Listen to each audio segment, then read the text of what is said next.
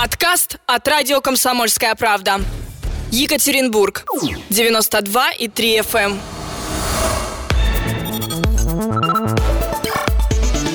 Утренний информационно-аналитический канал на радио «Комсомольская правда». Главное вовремя.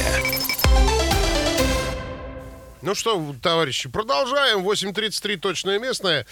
И после вот такого монолога врача... Этого монолога Стаса, нашего новостника. Нет, у Стаса, Стас не врач-то, во-первых, а во-вторых, после его монологов вообще к психологу надо. Вот я про что и говорю. У нас на связи наш штатный психолог, психотерапевт Ирина Тебенева. Доброе утро. Доброе утро. Доброе утречко. Ну и у нас, на самом деле, первая часть программы с 7 до 8 была посвящена отчасти тоже психологическим темам созревания детей, их кумиров. Говорили о том, что рэперы и блогеры сейчас те духовно-нравственные ориентиры молодежи. И Юлия Михалкова из «Пельменей» предлагала, собственно говоря, в школу приводить этих прекрасных ребят, дабы обучать детей. Вот, материться, сквернословить. Как вы, кстати, отнесетесь к такой инициативе? Ну, на самом деле, в подростковом возрасте у всех есть какие-то кумиры. Я не имею против ничего, никаких кумиров, да. Тут подростку обязательно нужно кого-то идеализировать, а потом обесценивать, а потом находить свое. То есть ему нужно пробовать то, а мы, как родители, должны ему дать эту возможность. Ну, то, что они изменились, я бы скорее проговорила про то, что они разные, да, то есть не просто сводила все на блогеров, то есть это, что они единственные кумиры, потому что это, конечно, не совсем правильно, да. Ну, то, есть вы бы достали пожелтевший плакатик Иванушек, показали, вот мол, мамка когда-то, мамка-то когда-то отжигала, а папа достал старую маечку Iron Maiden, да, там, написал кирпичом на стенке АЦ ДЦ, да, этот, АЦ гром ДЦ. Препарат какой-то. Ты молодой, тебе не понять. Я думаю, что задача учителей или там родителей слышать все. Ну, то есть, например, у какого-то из ребенка в этом классе, может быть, кумир-химик, да, он, может, химией увлекается. Или там певец, как вы, да, сейчас примеры какие-то приводили. То есть нельзя все сводить к блогерам. То есть я за распространенные увлечения. А так получается, если школа, ну, предположим, конечно, что так случилось, все убились только в блогеров, и они показывают, что это единственные кумиры, то... Ну, там какая-то скромная девочка, которая может быть великим химиком, ну, просто посидит в сторонке, да, и желание не будет реализовано. Она подумает, наверное, что-то я делаю не так, и не станет великим химиком. Поэтому я-то вот за то, чтобы все желания как-то в разных сферах показывали. Слушайте, кумиры же могут быть везде. Ну, а если вот вы родитель, а у вашего ребенка кумир, ну, скажем, Элджей, вроде бы безобидно, а вы начинаете вчитываться в его текст и понимаете, что это голимая пропаганда наркотиков, и вот как вести себя родителям? Слушай, подожди, Андрей, секунду, я психолога спрошу. Как вести себя родителям в этом случае? Я могу ответить, как родитель. Я психолога хочу услышать, а не... Вы как обычно сказали половину уже ответа сами. То есть, как минимум, нужно вчитываться вообще, чем увлекается ваш ребенок, потому что многие родители не снизоходят даже до тех людей, то есть они просто отрицают их, говорят, ой, что ты там за фигню слушаешь или еще что-то. Вот это самое ненужное, что нужно, ну, как бы, что не нужно делать родителям. То есть, первое, попробовать вместе с ребенком это послушать, и тут уже от мудрости родителя, да, первое это показать еще что-то, что существует. Но если там бывают такие стадии, когда очень большая вовлеченность, да, ребенка, ну то есть сейчас вот он, для него существует только LJ, да, соответственно, тогда нужно хотя бы находиться там и чуть-чуть комментировать это шире, то есть не отрицая, а как бы подстраиваясь, ну, то есть пробовать быть вместе с ним, но иногда как бы говорить, что, ну вот знаешь, вот здесь вот мне непонятно, вот здесь зашквар вот, может быть, совсем правильно, да. Ну то есть вот так тоненько. Ну критиковать мудро получается. Слушайте, видите? Ну от того, что Есенин писал про алкоголь, и от того, что Пушкин иногда матерился, вот я лично не стал ни бухать, ни материться больше. Вот я к чему. Ну поэтому можно сказать, да, вот это вот, например, в этом творчестве мне не близко, а вот это вот неплохо. Ну то есть родитель объективно должен подходить, не просто говорить, что все плохо, да, то есть ваш ребенок не услышит просто. Ну, все плохо и плохо. Ну, я пошел к другим родителям, то есть к друзьям, которые там во дворе пьют, курят, матерятся, да, вот они меня понимают. Вот чтобы не происходило вот этого разрыва, да, мы сегодня как раз про сепарацию говорим и про разделение детей и родителей, да, как они могут происходить. То есть я за то, чтобы к сепарации родители готовились с самого рождения ребенка, а не когда их послал ребенок-подросток и ушел из дома. А можно я сразу задам дилетантский вопрос? Я человек еще очень старый, и я как бы очень слабо представляю. В моем понимании сепарация — это коровник, доярка и так далее. Что вы-то вкладываете в слово «сепарация»? Психологическая сепарация — это разделение двух существ, да, ну, то есть, условно, мама, когда носит ребенка в животе, то есть они не сепарированы, они единый организм, да, если что-то с ребенком, мама может пострадать, если что-то с мамой, пострадает ребенок. Потом, когда ребенок появляется на свет, то есть происходит первая сепарация, да, это пуповина перерезанная, но психологическая сепарация происходит, дай бог, 18-20 лет, а у кого-то и никогда. Ну вот и на этот счет, вот да, есть два мнения. Одно, там, в 14 лет вроде как взрослый, иди в техникум и в общежитие, и все, до свидания, родители говорят.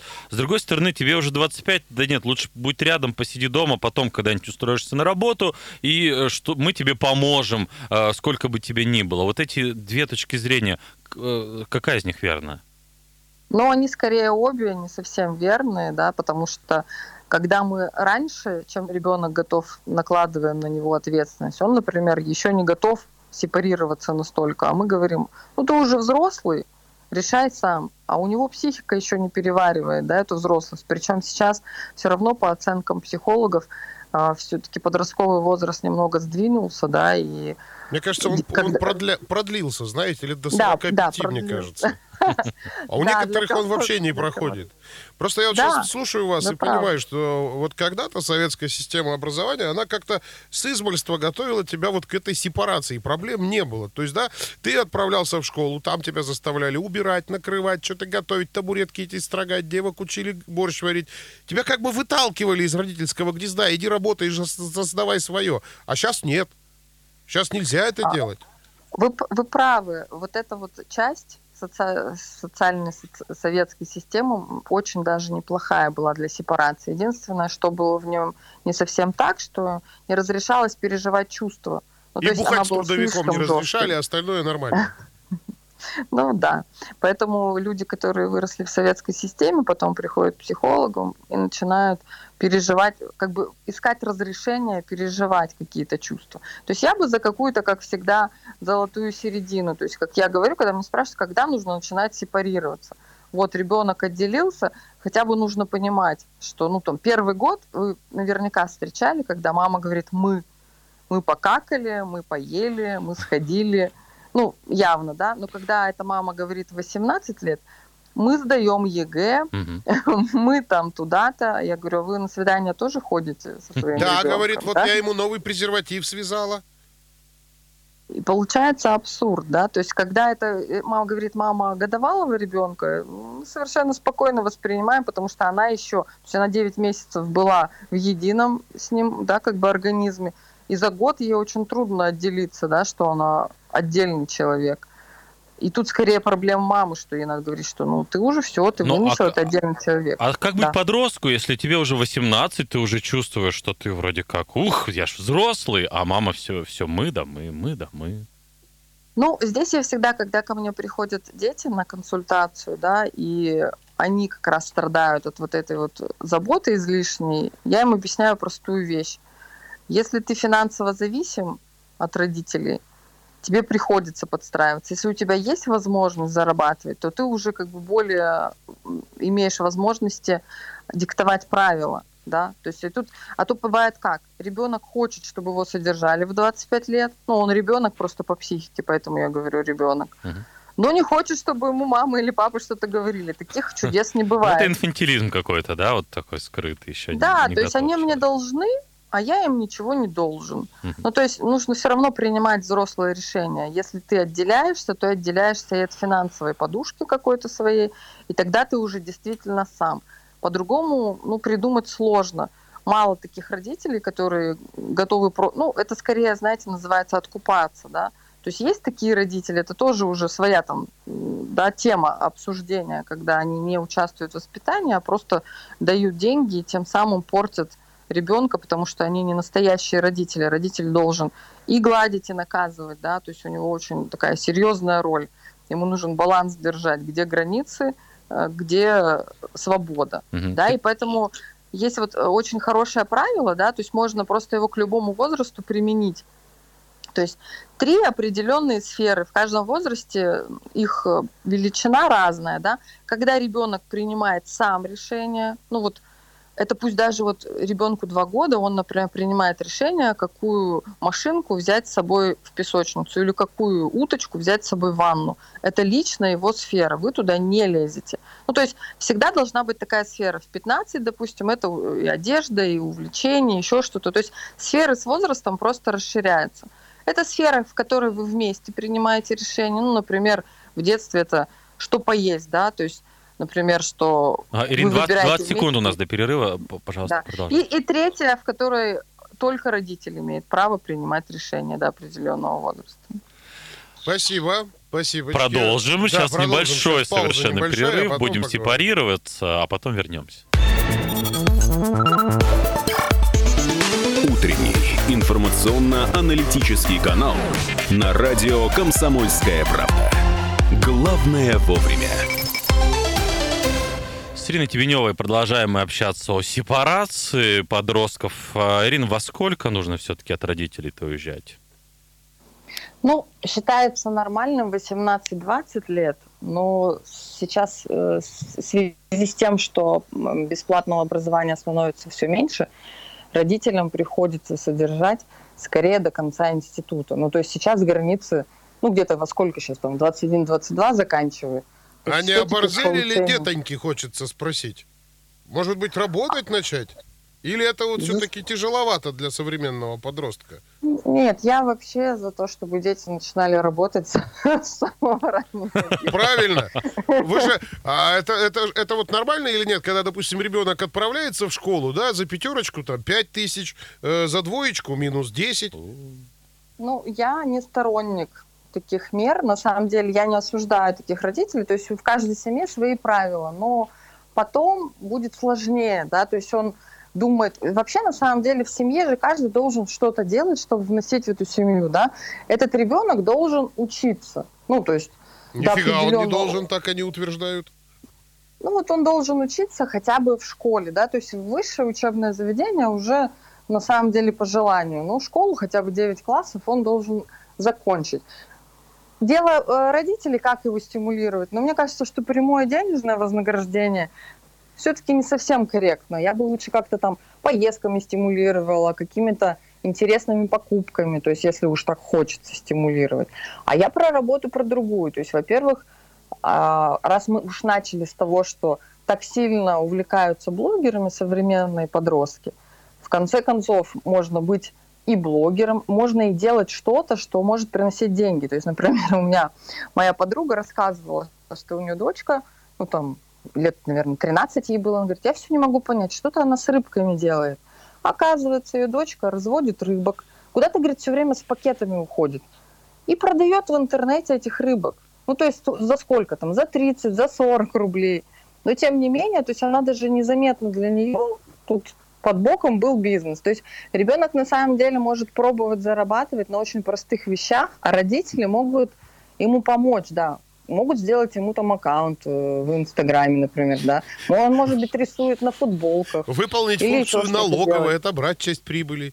Ну, чтобы как бы готовить ко взрослой жизни. Во-первых, объяснить, что да, что любые заработки облагаются налогами, и например, можно зарегистрироваться как самозанятый в определенном возрасте. То есть сейчас ты подготавливаешься, а потом регистрируешься. То есть ребенок может очень много где подрабатывать. К сожалению, как раз государство у нас не решает вот эту проблему, потому что работодателям очень выгодно, да, нанимать там 14-летнего человека или там 16-летнего.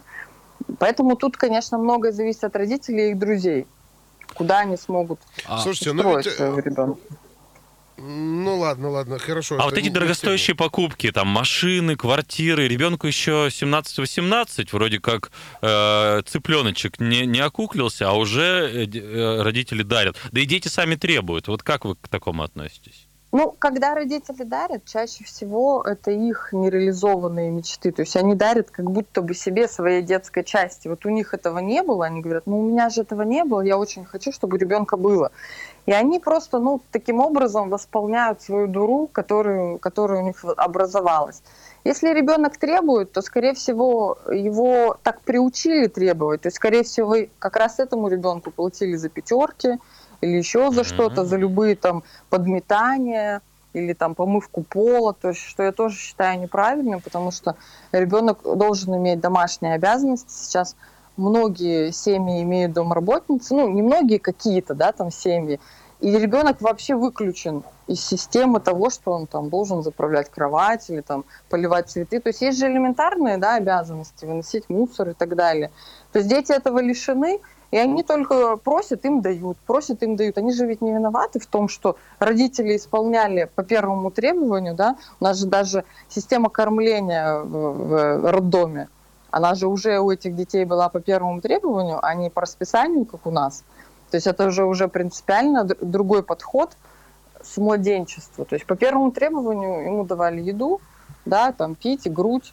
Ну так он, получается, не виноват ни в чем, если так вот его бессознательно-то возрасте. Так в этом-то вся и проблема. Сейчас никто нигде не виноват, но все что-то требуют. Он не виноват. То есть если родители его не читали психологических книжек и делали, как они хотели, он не виноват. Скорее ему нужно будет... Вот они и сталкиваются с вот этой действительностью, да, когда приходят на сеанс и говорят... Нет, ну я хочу, чтобы мне квартиру-то все-таки купили, машину, они же мне должны, но при этом я, ну вот про то, что да, одни должны, другие не должны. Родителям в какой-то момент надоедает быть должными, они же все хотят дачу получить, то есть они же не просто так это делали. То есть кто-то, может быть, спасал свою там банальное, да, там подать воды, чтобы мне на старости лет, еще что-то. И вот этот мучительный процесс сепарации, он происходит, ну, очень часто далеко не в 18, не в 20, а там в 45. Там. Или вообще приходит мужчина какой-нибудь зрелый, а он все еще говорит, ну, как мама скажет, надо с папой посоветоваться. И тут я так регулярно говорю, правда, в шутку, но говорю. Ну, есть разные вещи, да, не надо обесценивать родителей, с ними, может быть, здорово посоветоваться, да, они старше. Но не должно твое решение полностью зависеть от того, что тебе скажет родитель. Да? Психологи так черно шутят, что окончательная сепарация происходит только со смертью родителей. И то не у всех. Ну, то есть иногда этот процесс очень затягивается. И наша задача, вот я перед перерывом говорила про сферы, да, постепенно расширять сферу того, когда мы меньше всего решаем, да.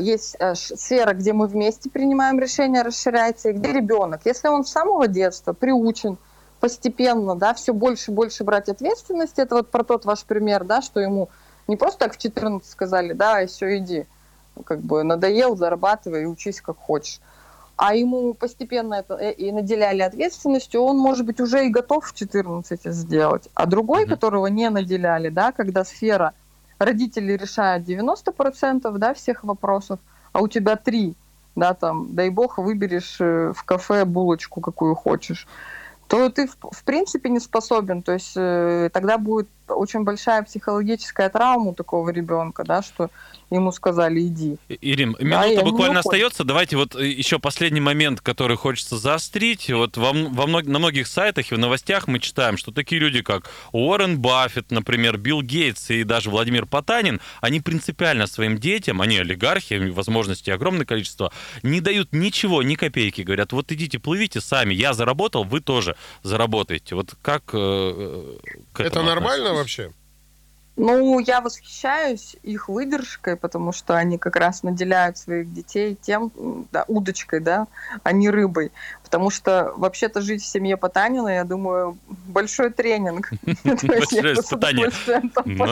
Большое удовольствие. Потому что он научит, я думаю, зарабатывать деньги намного лучше, чем простой родитель. Поэтому, ну, это его решение, я такие решения уважаю, вот, но и считаю, что это, скорее всего, как раз приведет к тому, что детям будет проще в этой жизни. Спасибо. Они будут спасибо огромное. Нам тоже стало чуть проще. Мы сейчас в шоке. Спасибо. Ирина Тебенева была у нас на связи. Да, хорошего дня. Присоединяемся к этому пожеланию.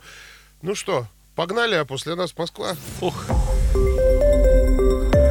Радио «Комсомольская правда». Более сотни городов вещания и многомиллионная аудитория. Екатеринбург 92,3 FM, Кемерово 89,8 FM, Владивосток 90,4 FM, Москва 97,2 FM. Слушаем всей страной.